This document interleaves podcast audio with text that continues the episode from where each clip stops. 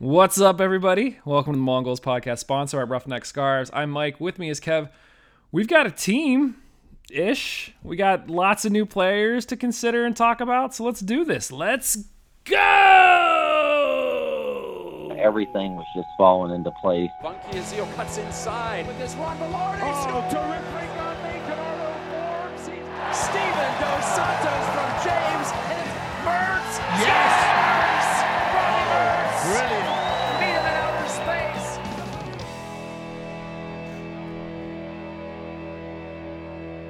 It's still the old intro. I think that might just be the running gag all year. It's just that we just keep using that old intro with players that are no longer with the team.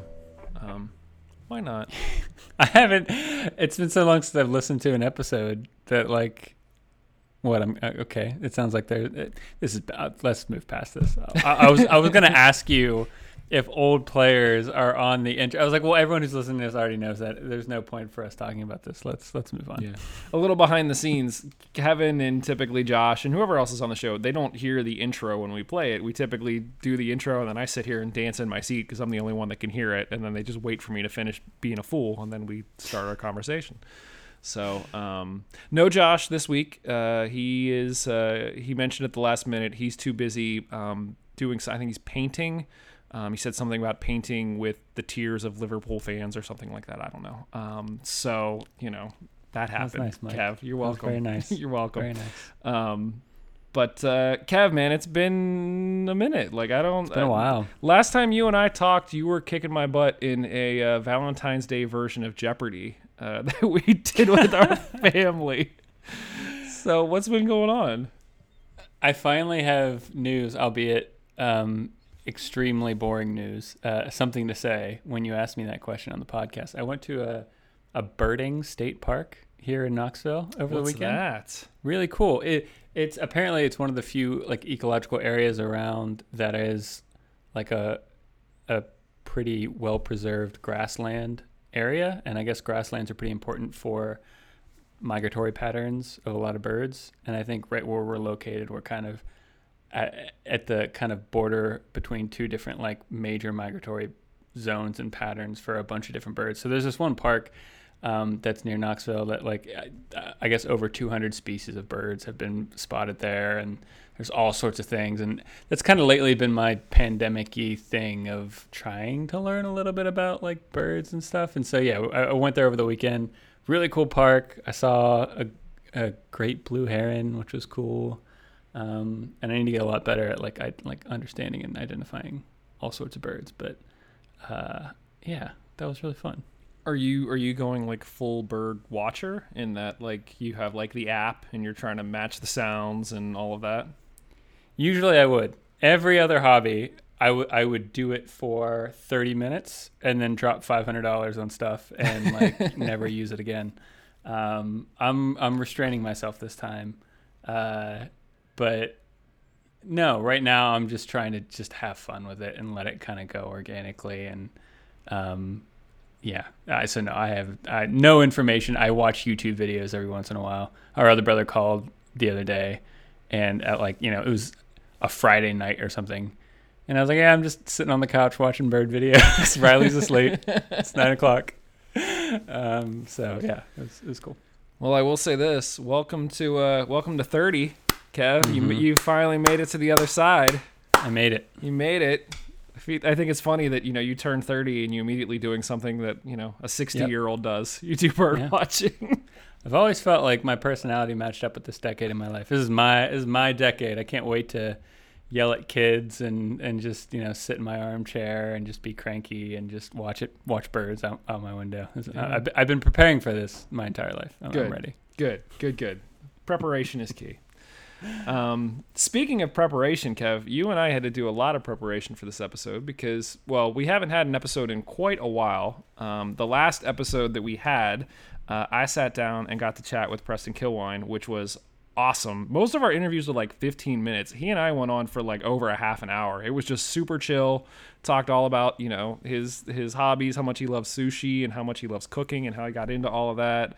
Um, eh, really, really cool stuff. If you haven't listened to that, go listen to that. He's he's going to be a great addition to this team. He seems to have just the right attitude. So, looking forward to him joining. But since then, Um, I shouldn't say since then. Since the last time we had sort of a sit down, let's talk about the players episode, we have signed a bunch. What? One, two, three, four, five, six, seven players to this squad. So while we were complaining earlier on that, like, where are all of our players at?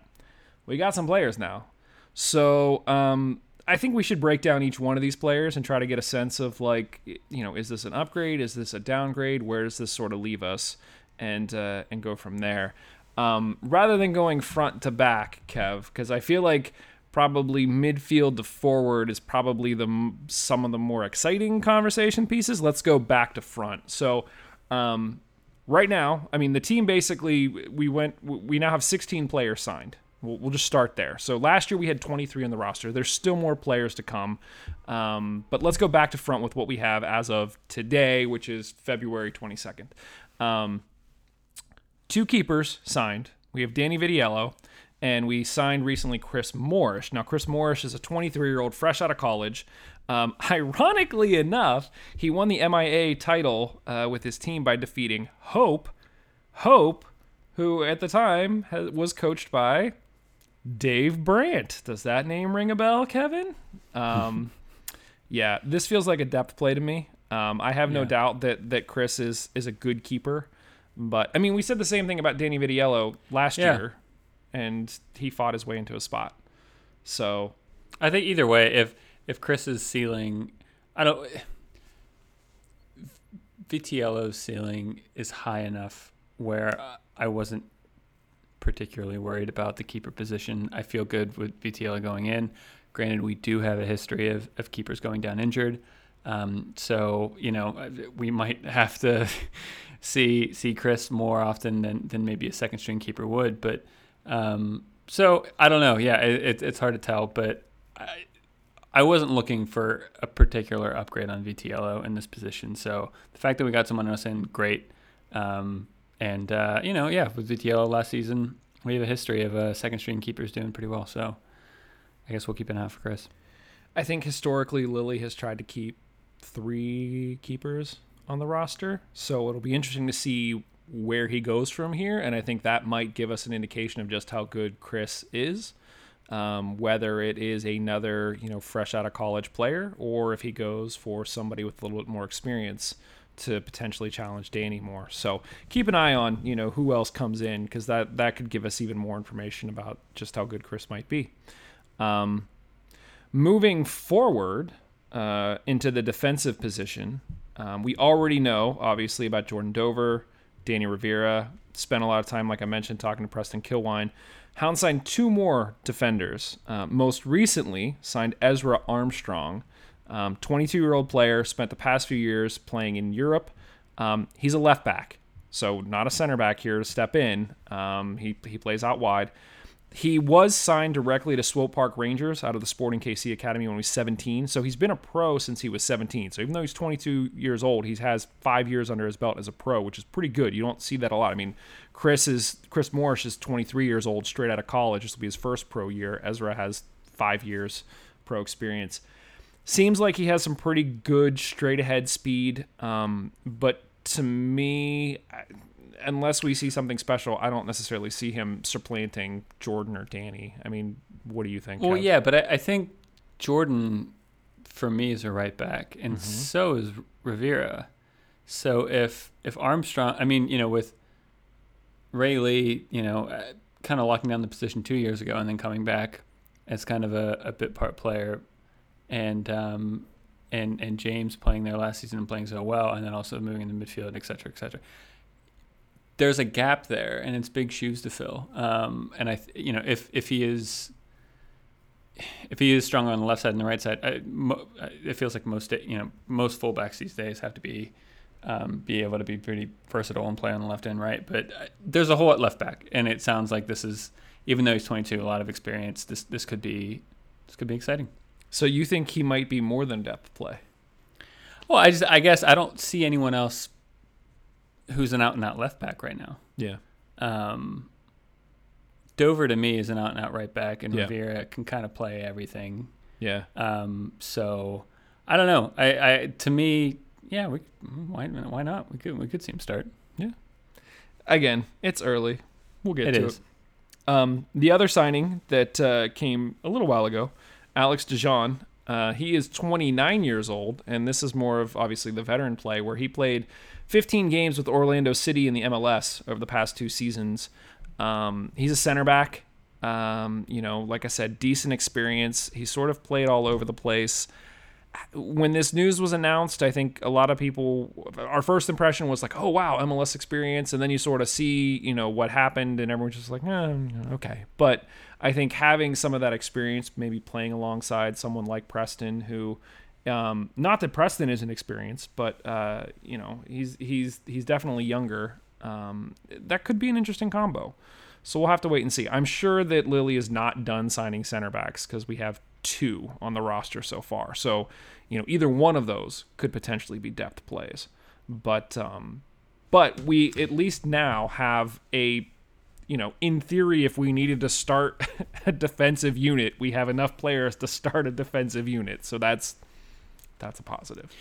This carries on the trend I think that that we'll talk about again with the upcoming uh, players in the midfield and forwards, but there, it feels like a nice balance between getting experienced players and young players.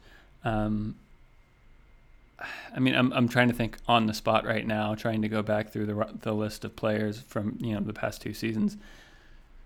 It seems like generally Lilley likes to do that. Um, you know, with with such our a youthful midfield last season, it was complemented, you know, by the likes of Dos Santos and even even players who didn't end up playing, like the likes of Tony Walls, was at least there in the locker room on the on the field and and you know in, in practice. So I I think generally, I mean, I think it's just a good move to never get too much experience and never get too much youth, and uh, and we're seeing that in the defenders, and uh, you know we see that in the midfield and the forwards as well. Yeah. Yeah, I mean, you mentioned sort of the youth, the mix of the youth and and and and sort of the the I don't want to say senior players, but more experienced players. Um, I think it was our buddy Mark Goodman who pointed out, um, and this sort of segues into the next player we're going to talk about. The Hounds have a pretty good track record of grabbing guys out of college. Um, you know, it was Robbie Mertz a few years ago, and then it was Velarde, um, and uh, and and uh, now I am totally blanking. Dan- Danny Griffin. Danny Yeah. Griffin. There it is. Yeah, like one of my favorite players. This is how long it's been since we've watched the Hounds play that I'm just completely blanking on players. So yeah, Danny Griffin. Um, so this next player, uh, obviously in midfield, returning, we have Danny Griffin, Kenny Forbes, and Velarde. Um, two new midfielders that were signed most recently, uh, Louis Perez, and he's French, so I don't think it's Louis. I think it's Louis, but we'll figure that out. Um, signed fresh out of the University of Central Florida watching the highlights, hearing what people were saying about this guy, he seems like a creative playmaker who's also really good on set pieces, which, you know, having a set piece specialist would not be a bad thing for us in this league. Um, he's getting a lot of hype, and and while I'm excited to see what he has, um, we've also seen this hype before in a number of players, and then you know they never see the field. So I have high hopes that you know Perez could step in and you know potentially be that creative playmaker, you know, alongside a Griffin or Velarde, depending upon how we want to set up. You know, if we go with that three man, if we go with a you know a double pivot and then three in front of that, that could be an interesting trio. But um, but we'll have to wait and see. I, I think that's I think this is an interesting signing to watch. Um, whether or not he'll make it into the starting eleven is going to be is going to be interesting. Yeah, I mean, I think it, it is such a toss up with fresh faced players that, that come out of college, and I think we've seen the spectrum of of outcomes for for all of them. I Mhm. mean, I I know you know Griffin, at least for us on this podcast, flew completely under the radar last Yeah. season, and I think ended up being one of the be- you know better performing players over the course of the season.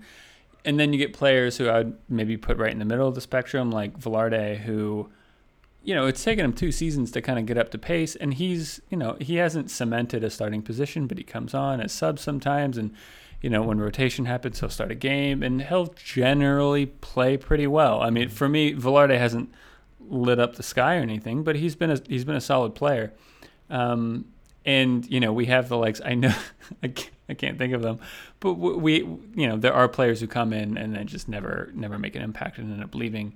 I, I never I need to remember his name, but I know there was a loanee from Columbus Crew who was like super young, and I was like so excited for. I think it was like three seasons ago, and uh, I think he came in, played two games, was crap, and then just left. Um, so yeah, it's I, I'm I'm reserving judgment for for Perez and and and for for players at that age. I mean, we should allow them to kind of you know show their skills themselves and, and not heap too much pressure on them. And um, so yeah, um, we'll, we'll see in due time. But yeah, I mean, the the talk of of a mold, a player in the mold of you know a creative number ten, you know something I think Justin has been um, calling out for uh, for the past few months, um, probably maybe all last year.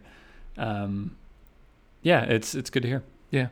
I mean, I think I think a prime example from last season was somebody like Lucas Fernandez that everybody got really excited about, you know, sort of super hyped up, and then sort of struggled to get into the starting eleven. He did have a few goals, but like it wasn't anything spectacular. So it's it's going to be walking that line to try to figure out, you know, where where uh, where things fall. So, um, and you know, as the Steel Army pointed out, Lilley's track record with bringing in young Frenchmen so far has been pretty good. If he's anything like Tommy V, like great things ahead. Um, the other midfield signing that that really it seemed like lit up the whole soccer community uh, was Todd Wharton. So Todd spent last season with St. Louis FC, just like Russell Cicerone, who we've talked about previously. He's 27 years old. Um, you know, our buddy at USL Tactics, who we had on for a chat a few episodes ago. His quote was, This is exactly the type of player Pittsburgh needed to fill out their first choice midfield. Huge addition. Wharton gives you loads of defensive grit alongside clean ball retention, and he's proven himself for years at the USL level. So he wasn't the only one to go crazy. The St. Louligans said that the Steel Army is going to love this guy on and off the field. Just seems like a, a, an amazing personality, tons of grit, hardworking. Um, you know, you watch the highlight reels. The guy can pick a pass, man. Like like just skill upon skill. So I, I'm I'm like at a loss because I was I was surprised. I saw this and I was like, ah, you know, another guy from St. Louis. But once you actually start watching and paying attention, dude's legit. Um, so you know, you start to think about could he be someone that you potentially pair up with Kenny in like a double pivot and then allow you know more attacking minded midfielders to play in front of them. Um, you know, does this does having this sort of depth at midfield, which you know, just a few weeks ago we were like, where the heck is our midfield? Having somebody like a Todd Wharton in midfield, and we'll talk about some of the guys who are listed at forward that I think will likely end up playing in a midfield spot. Um, you know, does that cause Lilley to rethink how we actually line up? Like, do we go with more of a, you know, like a four two three one instead of our five, you know, three two or whatever we were doing last year. So I, it's interesting. It's it's it's interesting. Yeah, I mean, I, I think it this signing fills some of the holes that I think have been left in our team, in our midfield in yeah. particular, previously. Um, once again, talking about the balance. I mean, outside of Forbes, we have a pretty young midfield. So here's yeah. not only the age of 27 feels nice, but I also love the amount of USL experience. I think sometimes, while even though it can be kind of like sexy to talk about, players who have kind of jumped up and down from the MLS or have jumped around to other leagues, while have a lot of experience in quotation marks in that way, it's it's leagues are leagues are unique. Leagues all have their own identity, and and you know, kind of feeling what you know the tempo of the league. I think makes it makes a difference and to have someone who's played this long in the in the USL and has the qualities that he has, um, yeah, I mean, I think I think Kenny is will will love the signing um, to to have someone who you know wants to get stuck in in the midfield and let and let Kenny just you know be the technician that he is. Um, I think that that could it could be a good signing. Yeah, it's interesting because I think had we not brought in sort of a another veteran in the midfield, I think it would have been exciting, but it probably wouldn't have been as consistent as like we've grown accustomed to with Lilley. So I think that this is a really he's not an older guy, you know, only 27, but like you said, the experience is there. So I, I do think that Todd Wharton is going to be a very um, I keep use, I keep saying like interesting and ex- I need better adjectives, man. I'm terrible. Yeah, read a book, Mike. I know. I'm sorry. I, ugh, the struggle is real. But I mean, honestly, like this, seeing this sort of shake out is starting to get me really excited about the season. Whereas just a few weeks ago, I was kind of like, you know, you sort of look around and it's like, well, wh- what do we even got here? And Yeah, I, I, th- I think our midfield in particular is shaping out really nicely. Yeah. Um, which is something I think in the past that we really. I'm, I'm hesitant to say this, but I almost feel like in the past our midfield ha- has kind of been overlooked outside of Forbes. Where and, and look, our our midfield was very good last season with with Mertz and, and Griffin, but I don't know. The plaudits usually go to the strong defense and then the one, you know, Dos Santos or Brett the season before, um, and you know having a goalkeeper that gets Golden Glove or something. And and so I think having a team that where you know the the kind of anchor of the team sitting in the midfield potentially.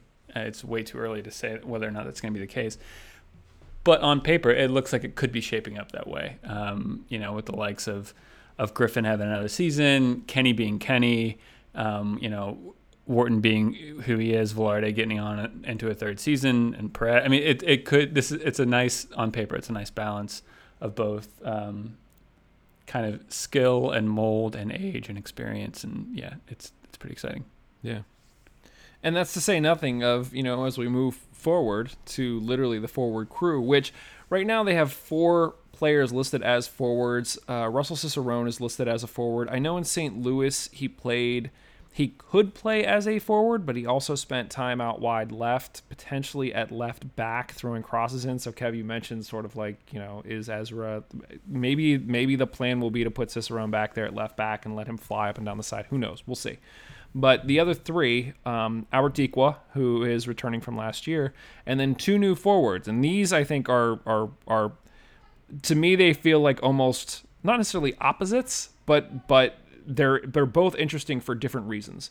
So the first one is Alex Dixon, which Alex Dixon is a former Rhino, um, which you know it would not be an off season if Lilley wasn't signing a former Rhino. He is 30 years old, so like you know not a spring chicken, but Dude was with Hartford last year. He led the team with 11 goals in 42 games. To put that in perspective, um, I, when I first heard that, I was like, 11 goals? Like, that's not, you know, that's fine. Like, that's not super. Kev, can you guess who our leading goal scorer was last year and how many goals they had? Probably Dos Santos, and I'll say probably I don't know. I want to say like eight.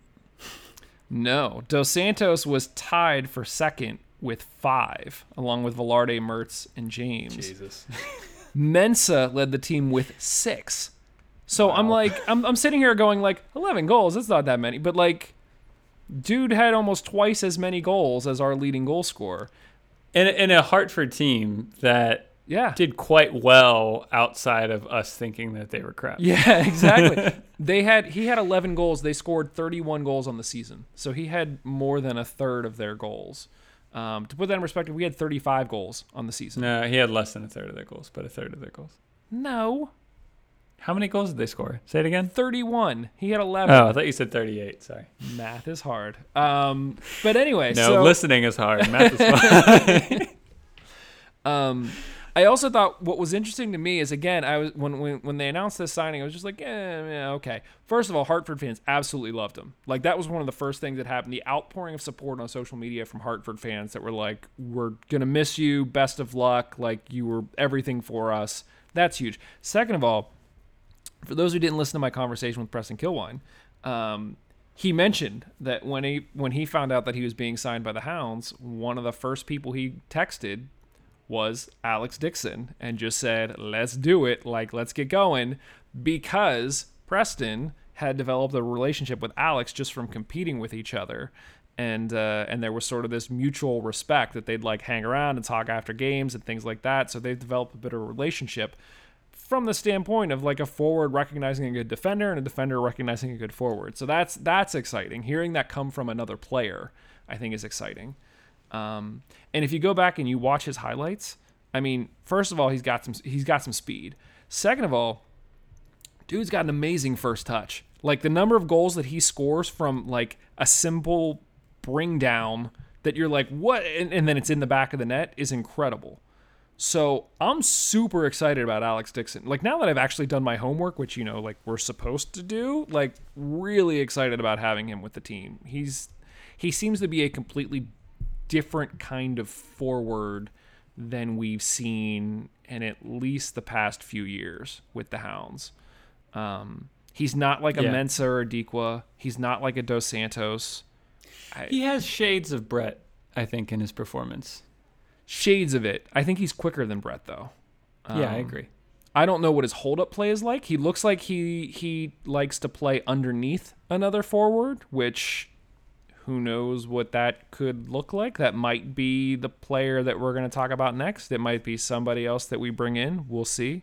Mark Forrest still hasn't been signed yet, so you never know. um, but yeah, No, yeah, I I, th- I think Dixon is really. Once again, I, I think it makes a. T- I I love signing a player who scored loads of goals in the Eastern Conference of the USL. yeah, Like it, it recently, Yeah. you know, like that's it's it's. Yeah, I don't know. It, it's that feels like such a signing that no matter what team you love or, or support or whatever, no matter what league you follow, no matter if the team you follow signs another forward who's doing it in that league and then comes over to your you know team and he's going to be playing pretty much the same teams that he was playing last season and and you know that's exciting and yeah I mean I watching a lot of the highlight videos of him doesn't lack confidence. Um, a, a lot of his goals is are you know he's he's taking he's taking longer shots. He looks extremely composed under pressure. Um, looks a little two-footed. Uh, Yeah. he he definitely favors his right but um, scored some goals with his left foot that like weren't just tap-ins. Um, yeah, he- he's he looks like a confidence player who has speed, who has composure, who's done it before in this in this conference. Um, two foot. I mean, yeah. What's what's not to love? The only like my only worry around him a bit is he his stature. I think is a is after looking at Dos Santos for, for the past two seasons, he's the opposite of Dos Santos. Right. He's he's fi- he's five eight and a bit thinner. Um, but you know, with that just comes a different game. Uh, so yeah, I, I wonder. I mean, as we start to talk, and we still have one more player to talk about, but as as we start to talk about how this team is shaping up, it does make me wonder if we aren't going to see a different type of hounds this season. I mean, the past few seasons have been very much, you know, based around hold up play, right? You get the ball out from the defense, you play it up to Dos Santos, Dos Santos holds on to it, he either gets fouled or, you know, you play it up to Dikwa, he holds on and waits for the midfielders to rush through if we don't have that big body up top and you're starting to see us stack the midfield with, you know, more um, attack minded players with a little bit more speed, are we going to see more of a transitional type game rather than a, you know, hold up, um, pull the rest of the team in with you? Are, are we going to be more counterattacking even? Um, which would be interesting considering that we only returned, you know, two defenders and they were both outside backs who play practically the same position. But yeah, I mean, trying to get inside the head of Lilley a little bit, that's. it's way too early for that. I know, I know, I know. But look, what else do we have to talk about? It this the season's not going to start until like May, so it's February. We still have two months to try to like figure out what the heck is going on with this team. yeah, fair enough. So, I will say this: talk a little bit about Dixon. I feel like Dixon, not that Dixon is like a sure thing, but I think on the flip side, the next player we're going to talk about is a bit of a hail mary play. I think a little bit. So Josh Gatt, um, he is 29 years old. He's he's signed as a forward. Now, here's Josh Josh Gatt's story. He has been played with injuries his entire career. When he was younger, he was called up to the U.S. men's national team. Like he was seen as this promising young forward, and then it was just like hamstring injury after knee injury after injury. Played a little bit in MLS, went over and played in Europe for a while. He's basically at a point where he he's trying to make his comeback tour. Like he has this chip on his shoulder. Like if it hadn't been for injuries, I would have been there with the U.S. men's national team. Like I'm a solid player. Um, And for all intents and purposes, it looks like he could have the skill set if he can stay healthy. You know, um, uh, our, our buddy again, uh, uh, Mark Goodman said that you know he has speed that could potentially rival Francois, and he has a bit more composure on the ball. And apparently, um, when he was with Colorado, there were moments that he would turn guys inside out that like the whole stadium would be gasping. So there's clearly potential there, but what does that translate into after you know years of injury and, and things like that? So this very much feels like if it works out, it could be really, really interesting, but it also might not work out at all. So, I, how are, are are you excited about, or are you like tempering your expectations about Josh? No, I'm I'm the same. I, I was I was ready to be combative with you, thinking that you would say this is a great signing and it's going to solve it. And I'm I'm the same way. I mean, you're you're asking me at this wrong time. If a player has injury problems, I don't want to hear. I don't want to hear about them. I don't want to think about them. I don't like. It's Why is that, Kev? yeah. yeah. Um, so yeah, it's tough. I, and, and like I said before, I, I, I've said it twice now already in, in this podcast. I think there's a difference between popping around to a bunch of different leagues and gaining that experience and then getting USL experience.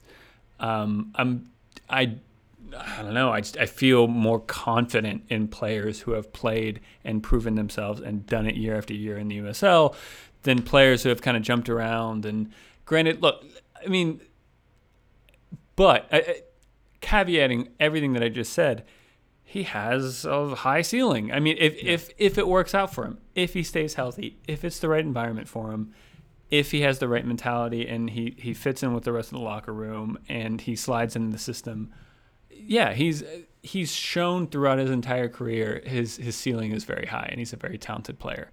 So if it works out, great. It could it could be a great risk, high reward, and um, and it and it could be exciting. I'm just I'm so I you know I'm not, I'm I'm too afraid to fall in love at this point. Yeah. I, I gotta I gotta see him play like more than two games in a row, and then uh and then maybe I'll start getting excited.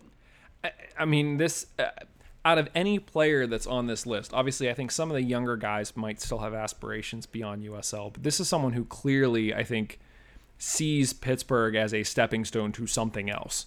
And so, if that's going to be the case, Which at, at 29 feels weird. yeah, well, I mean, it- it- there there are a number of articles out there, and he makes the argument that like he still thinks he has a good eight to nine years left because his body hasn't taken the wear and tear of playing all these seasons like other players have. Um, his body's taken wear and tear in other ways, but eh, out of anybody on this roster, I think he probably has the highest aspirations for moving beyond Pittsburgh into something greater. And so that as an incentive could be a very powerful driver to cause him to produce if he's able. Yeah, which and I know Josh has talked about this before too, and I'm I'm fully on board with it. I'm if you want to come here and do great things for a season and then move on, great. We're ha- like I for me as a fan, I'm I'm happy to be that stepping stone because I think you know we shouldn't be naive in thinking that you know we're the end of the line for soccer players in America. Um, we're not, and you know, it was it was it was wonderful. See, see now I can't even remember his name because it's been so long. The ge- the keeper who now plays Zach at City, Steffen. Zach Steffen. It was wonderful seeing Zach Steffen play play for a while. Like, and that's and It wasn't great. even a full And- season. It was like It half a season. It was great. Yeah, and so you know, no issue with that. If he wants to come here and, and use this as a stepping stone and, and have a you know breakout season, great. Um, and and that alone, I think, could also, you know, I we have a lot of young players in the squad, and and you know, influencing them and, and helping them kick on, and so yeah, it's it's just it's so hard to tell with him though. Um, Yeah. it it could it could be the best signing we've had in the past few years. It could be someone like you know Tony Walsh, who we didn't see at all last season. Yeah. I think my biggest concern with Josh, and obviously I know nothing about him. It might be good to get him on the show and talk to him a little bit. Is the the um, the locker room aspect of it. Whereas if it is so much of like me, me, me, trying to get beyond this, like, is that ultimately detrimental to the rest of the locker room? Um, and he could not be that way. He could be Right. the perfect professional who comes in and works hard, and and Right. that could be great. It's just, and it, that's the case with any of these players. We, it, it's it's hard to say, but yeah, I think kind of putting putting um, unwarranted stereotypes on him, someone of his profile. Right. You know, there there's there's an intuition to suggest that like you know they're they're not there for you know the team. Um, But yeah, that could be that could be extremely wrong in this case. Yeah. So, I mean, looking at what we have right now, you know, you start to think a little bit about like, well, how could this team line up, right? So, let's say that let's say that Josh Gatt is firing on all cylinders, right? So now you have a Josh Gatt, you have an Alex Dixon, you have maybe an Albert Dikwa up top. At this point, if those two are firing, I don't even know if Albert Dikwa makes the starting 11. Like, you just don't know. I mean, we saw good flashes of him last year, but It was flashes though. Yeah, Dequan Yeah. last season was a bit weird. At the beginning of the season, he he was injured, right? That's Yeah. why he didn't get a lot of playing time. yeah. And yeah, he comes on at the end of the season and, and plays pretty well and looks confident. And so, uh, yeah, Dikwa is another one where I don't know what to expect of him this season. If he can stay fit and healthy and and get a run of games and get some tempo, Dikwa could be you know a really big player. And it's it's hard to say. I think the one I like out of all of them, I I really want to see Alex Dixon play. Um, Yeah. And I and I like he's he's he's the one I think even more than Dikwa. I think is the most sure bet. Yeah. You know, for a player that plays so many games last season for Hartford, for a Hartford team that went into the playoffs, um, did well, scored all you know, scored 11 goals, showed a lot of promise. They're like, he, he's not going to make a sideward step and not play. I mean, it's up to him. I know that, and Lilley could decide he sees something in training, and sorry, Dixon isn't going to play, and he has to prove himself. So it's not it's not an obvious thing that he's just going to be the first name on the team sheet. But I think the season he had last season for a quote unquote rival, not even quote unquote, I mean they were a rival. They Yeah. were in our COVID division Yeah. um, and and playing so well, yeah, I, I, Dixon is I think an exciting prospect, and, and I think the most obvious kind of fir- uh, first forward on the team sheet. Yeah. So I mean, think about it. So okay, let's say Dixon and either Dikwa or Gatt up top. You start to look at a midfield of what? But you're assuming we're playing two forwards. I don't know. Where I'm Oh, well. I'm just, I'm, I'm, look, I'm just saying, I'm trying to get people to start thinking about how good this team could potentially be. Obviously, we're going to do whatever we're going to do. So, okay, think Okay. about that a little bit. Now you got a midfield where you've got a Kenny Forbes and a Todd Wharton. Now you've got like a Danny Griffin or a Velarde or, you know, even a Russell Cicerone, which I think he's going to figure out a way to get into that starting 11 as well, whether it's out Yeah. wide. Um, you know, there's almost not enough room for all of those guys in midfield. And then you get back to the defenders where, you know, you've got your Danny Rivera, you got your Jordan Dover that we know.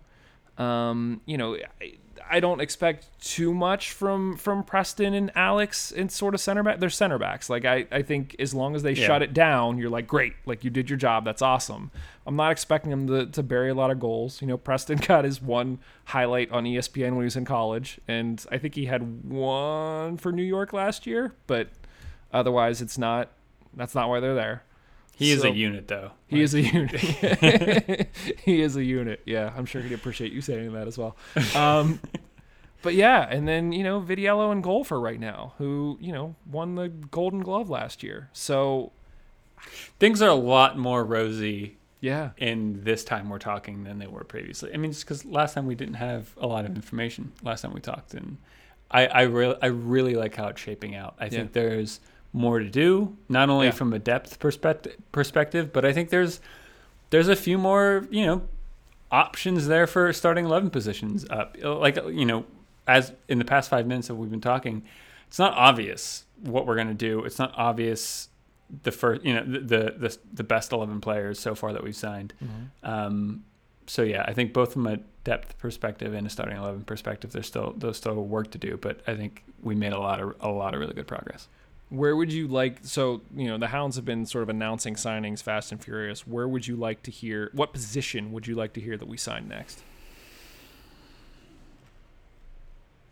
You know, weirdly enough, I still want another big hitter in midfield. Um, Hmm. I think Kenny having his spell being injured last season. I mean, I think all it really takes if if Forbes, Wharton, and Griffin, those are my like if we play a midfield three, Yep. I'm ecstatic over those three. Yeah, yeah. I think I, I can rely on them. I can hang my hat on them, and I know that we get into a you know a busy stretch of games, we get an injury, and I think all of a sudden then it starts to get a little okay. We're you know we're kind of looking around. So and it's I think generally midfielders. I mean the they should be the most versatile players. They should. I think you know generally you play maybe defender defenders are a bit different though because you have center backs and then fullbacks. You generally play the most midfielders in any position, right? So you just you need a lot of them. Um, and uh, yeah, so I, th- I think mm, I like I like how our forwards are shaping sh- uh, shaping up. I think our defense has generally always been good. I mean, I, our fullbacks. I think we've been lucky in the past pre- in the previous seasons of having, in my opinion, one of the best you know one of Yeah. the best fullback combinations in the league. Uh, Dover's still going to be there, and he's still going to be great. VTL on goal. Center backs are going to do center back stuff, and uh, so yeah, I think uh, for me, mid, I, I still want, even though I really like our midfield, uh, I think another another like four four big names in the midfield, I think would, would be good for us. Yeah. Big, and I'm putting Griffin in there as a big Right. name because Yeah, I think yeah, he's proven it last season. I think I think my pick would be I want to see another solid center back. I think part of the reason why we were able to sort of bring in almost a whole new center back crew last year was because of Tommy V. And I think not having Tommy V there, you need more experience back there. Um, I'm not sure if you know Alex DeJohn is that. We'll see. Um, yes, he has MLS experience, but only 15 games of the past two seasons. So um, I think Preston has a bright future. I almost see Preston as like a like a Toby when Toby was here, where it's like super great player, um, but he was like the number two. You you have like that veteran guy that sort of has helped leading it. Toby's the exciting one that has the bright future, but you need somebody back there to be the rock. And if we end up going, if we end up playing the same way that we did last year, you know, it feels like we need a third person back there if say that Cicerone is out wide left and Dover is out wide right. Unless, you know, Danny Rivera becomes that player the same way that Ryan James could kind of be that player at times. Um, that would be interesting. But uh, yeah, a lot a lot to see there. I, I but I, I think center back. I'd like to see another good center back. But um, yeah, let us know what you think because I think uh, this is interesting. And like I said, the last week I think the Hounds announced three players, so they're they're just going to keep coming. Well, like I said, we're at 16. Last year we had 23, so you know we probably have at least six, seven, eight more players to look forward to. Um, and we know that Lilley likes to poach teams once they start dropping from, or poach players once they start dropping from MLS rosters. Um, so we'll we'll see how this all shakes out. Um, yeah, That was about a as good of a run through as you can expect between the two of us. So I, I hope people enjoyed it. especially you know for the end of February when we haven't Yeah. seen like half these guys play. So yeah. Um, Kev, the other thing that I don't think we really spent any time on is they've started to announce some of the season details. So we are going to have a season, so that's good. I know at one point we were like, "Is this going to happen? What's going to happen?" COVID um, is still a thing, um, but it seems like through a combination of vaccinations and um, you know enough people having gotten it, um, we're we're quickly getting to the point where they think that anybody who wants a vaccine might be able to get one by mid to late summer, which is awesome. So that could mean bodies back in the stadiums, which would be awesome. Um, again, not something that we would have thought was possible probably two months ago. So um, the the USL has announced that the season is officially going to start sometime sometime around May first. It's going to be up to the team's discretions as to whether or not that's like last week in April, first week in May, around there. Um, so really, you know, if that's what we're talking about, we're like two months out.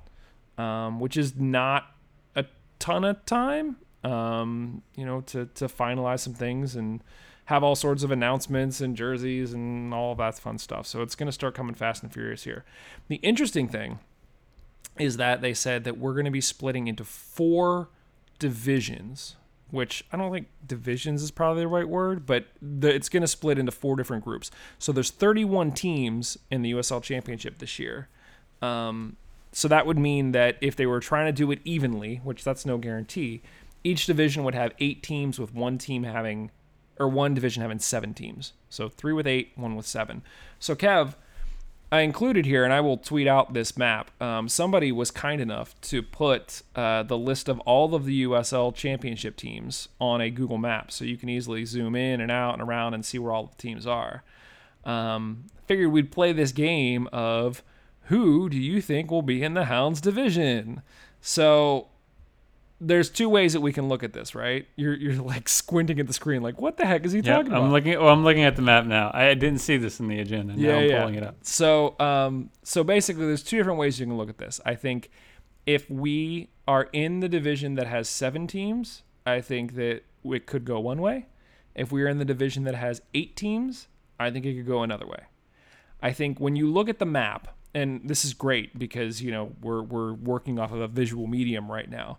When you look at the map, um, you know we we're sort of clustered in the Northeast with three other teams: Loudon, Red Bull, and Hartford. So I think regardless of anything, those three teams are going to be in our division. So so there there you have four. Okay. Beyond that, this is where we start to get into: Are we in a division with seven or are we in a division with eight? I think our next closest rivals would be Indy and Louisville. So I think we could very well be, you know, Pittsburgh, Loudon, Red Bull, Hartford, Indy, Louisville, which puts us at six. And then you start looking for like who could that seventh team possibly be? I could very well see the USL continuing to go west and adding Sporting KC to that. Um, and so basically, you would have sort of a north east ish type division that would be Hartford, New York, Loudon, Pittsburgh, Louis, Indy, Sporting KC. That's if there's seven. If there's eight, I could actually see the USL doing something different and sort of having a eastern cluster of New York, Red Bull, I'm, I'm sorry, Hartford, Red Bull, Loudon, Pittsburgh, Indy, Louis, and then go south to the Carolinas and pick up uh, the Independence and the Battery. And then your other division, um, basically from the east, would basically start in Florida and work its way west, where you'd go Miami, Rowdies, Atlanta, Birmingham, Memphis, um, potentially Sporting KC, maybe roping in the Oklahoma teams. So let me ask you, Kev, how, if you were a betting man, do you think that the Hounds are in a division with eight or seven? And if so, who who are your teams? How do you see this shaking out?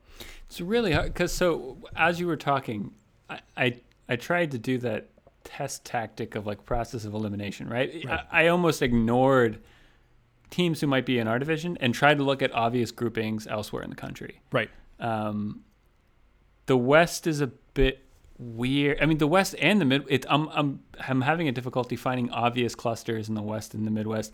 Sporting KC is just rough because Yeah. they exist in in these Midlands that kind of like longitudinally they have they have five other teams. Yeah. That at least are in like their same kind of like time zoney like strip strip of land. Right. And so, in that sense, kind of intuitively, you almost want to group them together and just maybe pull one from the east or one from the west. But then you start looking at the west, and it's like there's obvious. I don't know. I think it's. I think. I think Indy and Louisville are a shoe in for us. Um, You think? Yeah. I think, yeah. I, I, so yeah, we have our obvious four. I think you're right. I mean, we're, we'll have Loudon, Red Bulls, and Hartford. Um, I think if if the USL were smart, I think we have something going with Louisville here. Yeah. Um, that they could potentially build on and market market around. Um, same thing with Indy. Plus, I don't really. I mean, you Indy could be swooped into that left side, but even still, or, or, the, or the kind of Midlands division. Um, but but even still, I I'm, I think Memphis is the obvious one to get kind of dragged into the into that like Central Division. Yeah. Um, so yeah, I don't know. I I mean, and then I don't know. I don't like, know. Here's here's the thing. First of all, actually seeing this on a map, the team that I feel really bad for is Portland because they are clearly Yeah. up in the middle of nowhere. Like Yeah, yeah. no matter who they get, they gonna travel. So you could do basically like a West you could Coast say the same thing with Sporting KC too, a little bit, but A little not, bit. ah, not really. Yeah, a little bit, yeah. Um, Miami.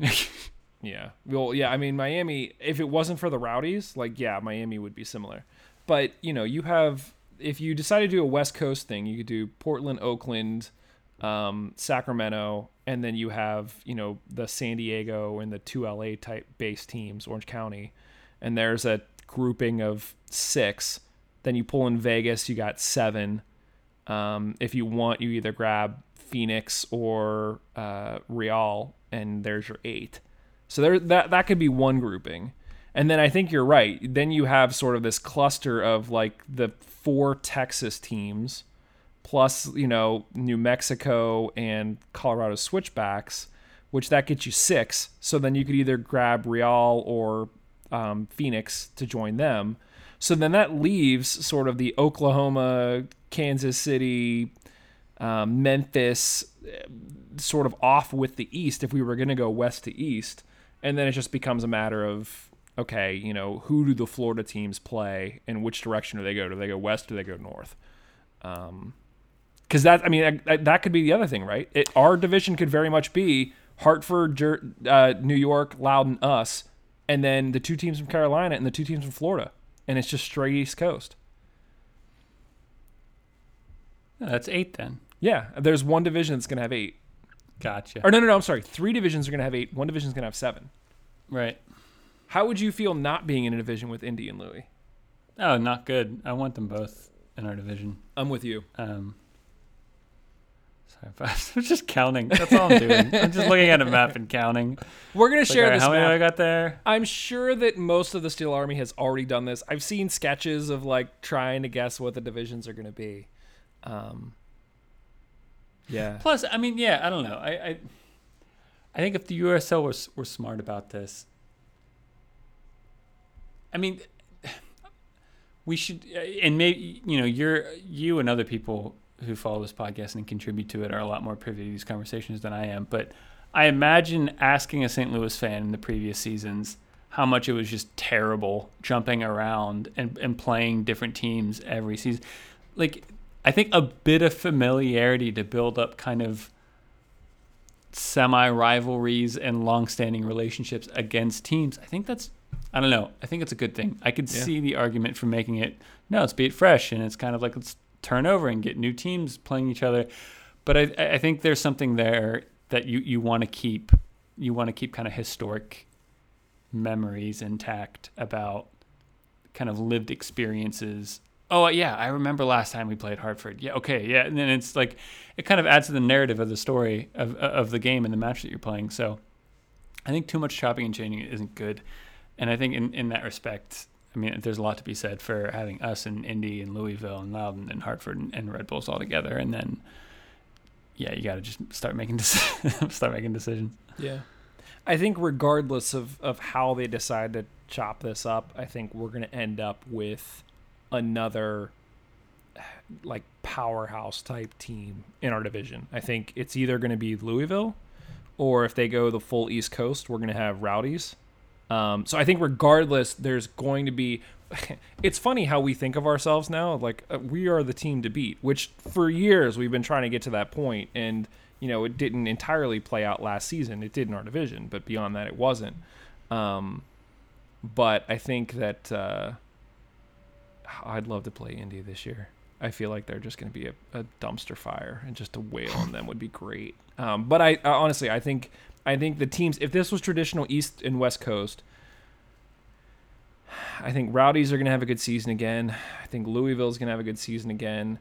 Um, you know, Birmingham are getting stacked, but I don't think we're going to end up playing them. If this was traditional East Coast, they they would be with us. But I, though, if they're chopping things up, I don't see how Birmingham's in our division. Um, Yeah. I don't know. It'll be exciting to see when they As- actually announce it.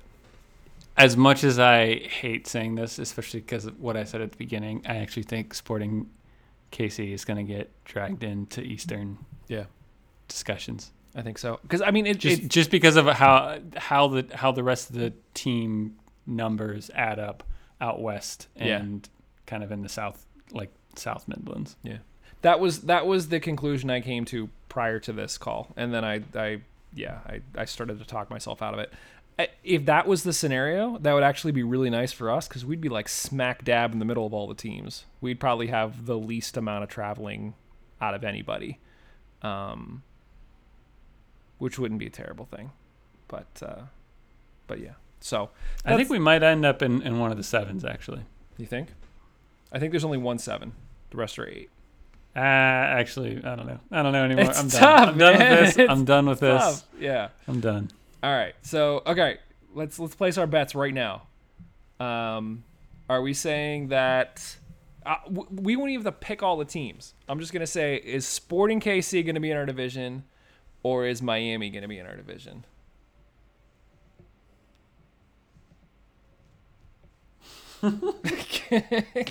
Kevin is just holding his head in his hands. I don't know. I really don't know. I, I'll I'll say.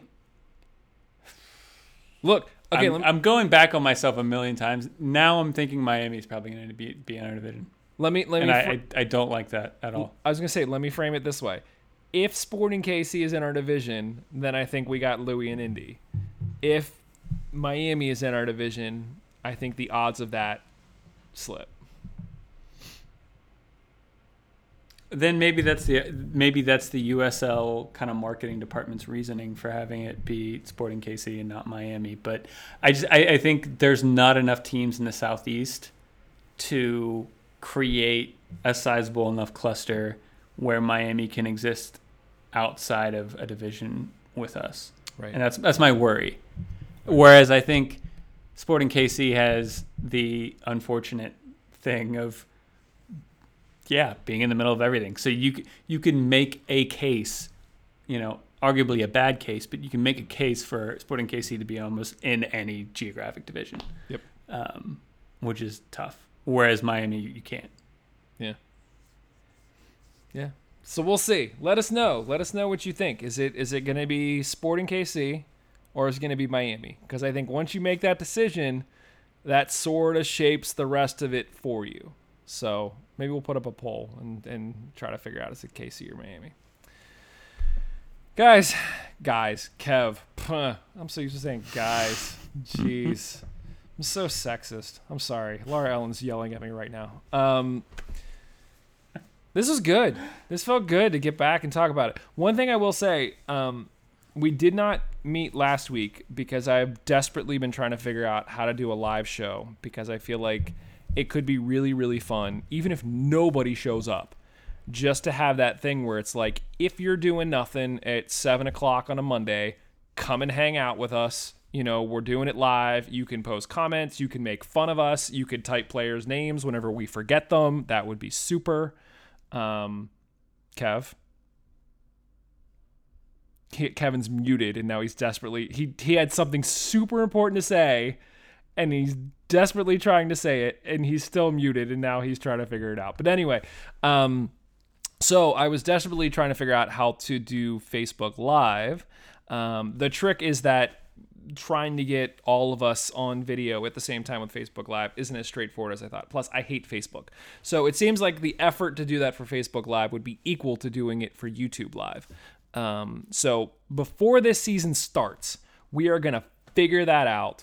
And uh, and and we're gonna figure out how to do live shows, and I think it could be fun, especially if we figure it out and we're able to get um, you know, uh, guests and players on the show, if you guys could jump in and actually watch the interviews live and be able to submit questions live, that could be a ton of fun.